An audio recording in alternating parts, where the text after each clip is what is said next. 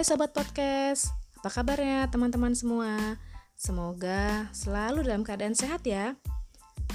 Kali ini masih tetap semangat di episode ke-11 dengan topik persimpangan di tantangan 30 hari bersuara dari thepodcaster.id.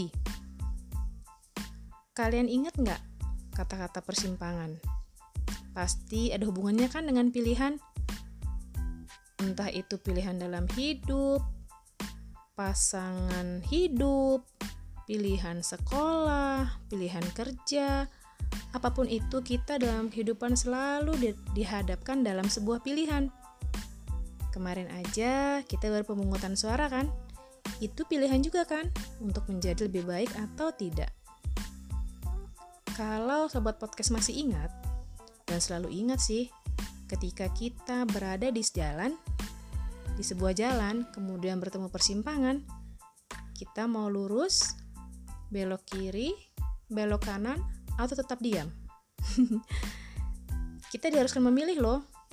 Kalau diam aja, berarti kita nggak punya keputusan. Begitu juga dalam kehidupan.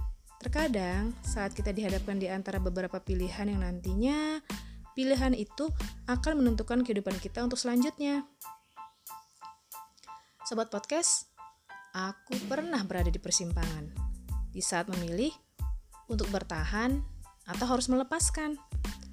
Dan aku memilih untuk melepaskan karena melepaskan membuatku mendapatkan kebahagiaan untukku sendiri. Meninggalkan masa lalu dengan segala ceritanya dan memilih untuk selalu bersyukur, juga bahagia dengan segala keadaan yang ada. Jadi, sobat podcast, Sekali lagi, ambillah keputusan dalam hidupmu dan jangan berada di persimpangan yang selalu membingungkan kalian. Oke? Itu saja cerita Mila untuk topik kali ini. Terima kasih untuk sobat podcast yang setia mendengarkan suara hati Mila. Tetap mendengarkan ya. Jangan tinggal-tinggalin podcast Mila dong. Oke deh. Salam sayang selalu dari Mila. See you.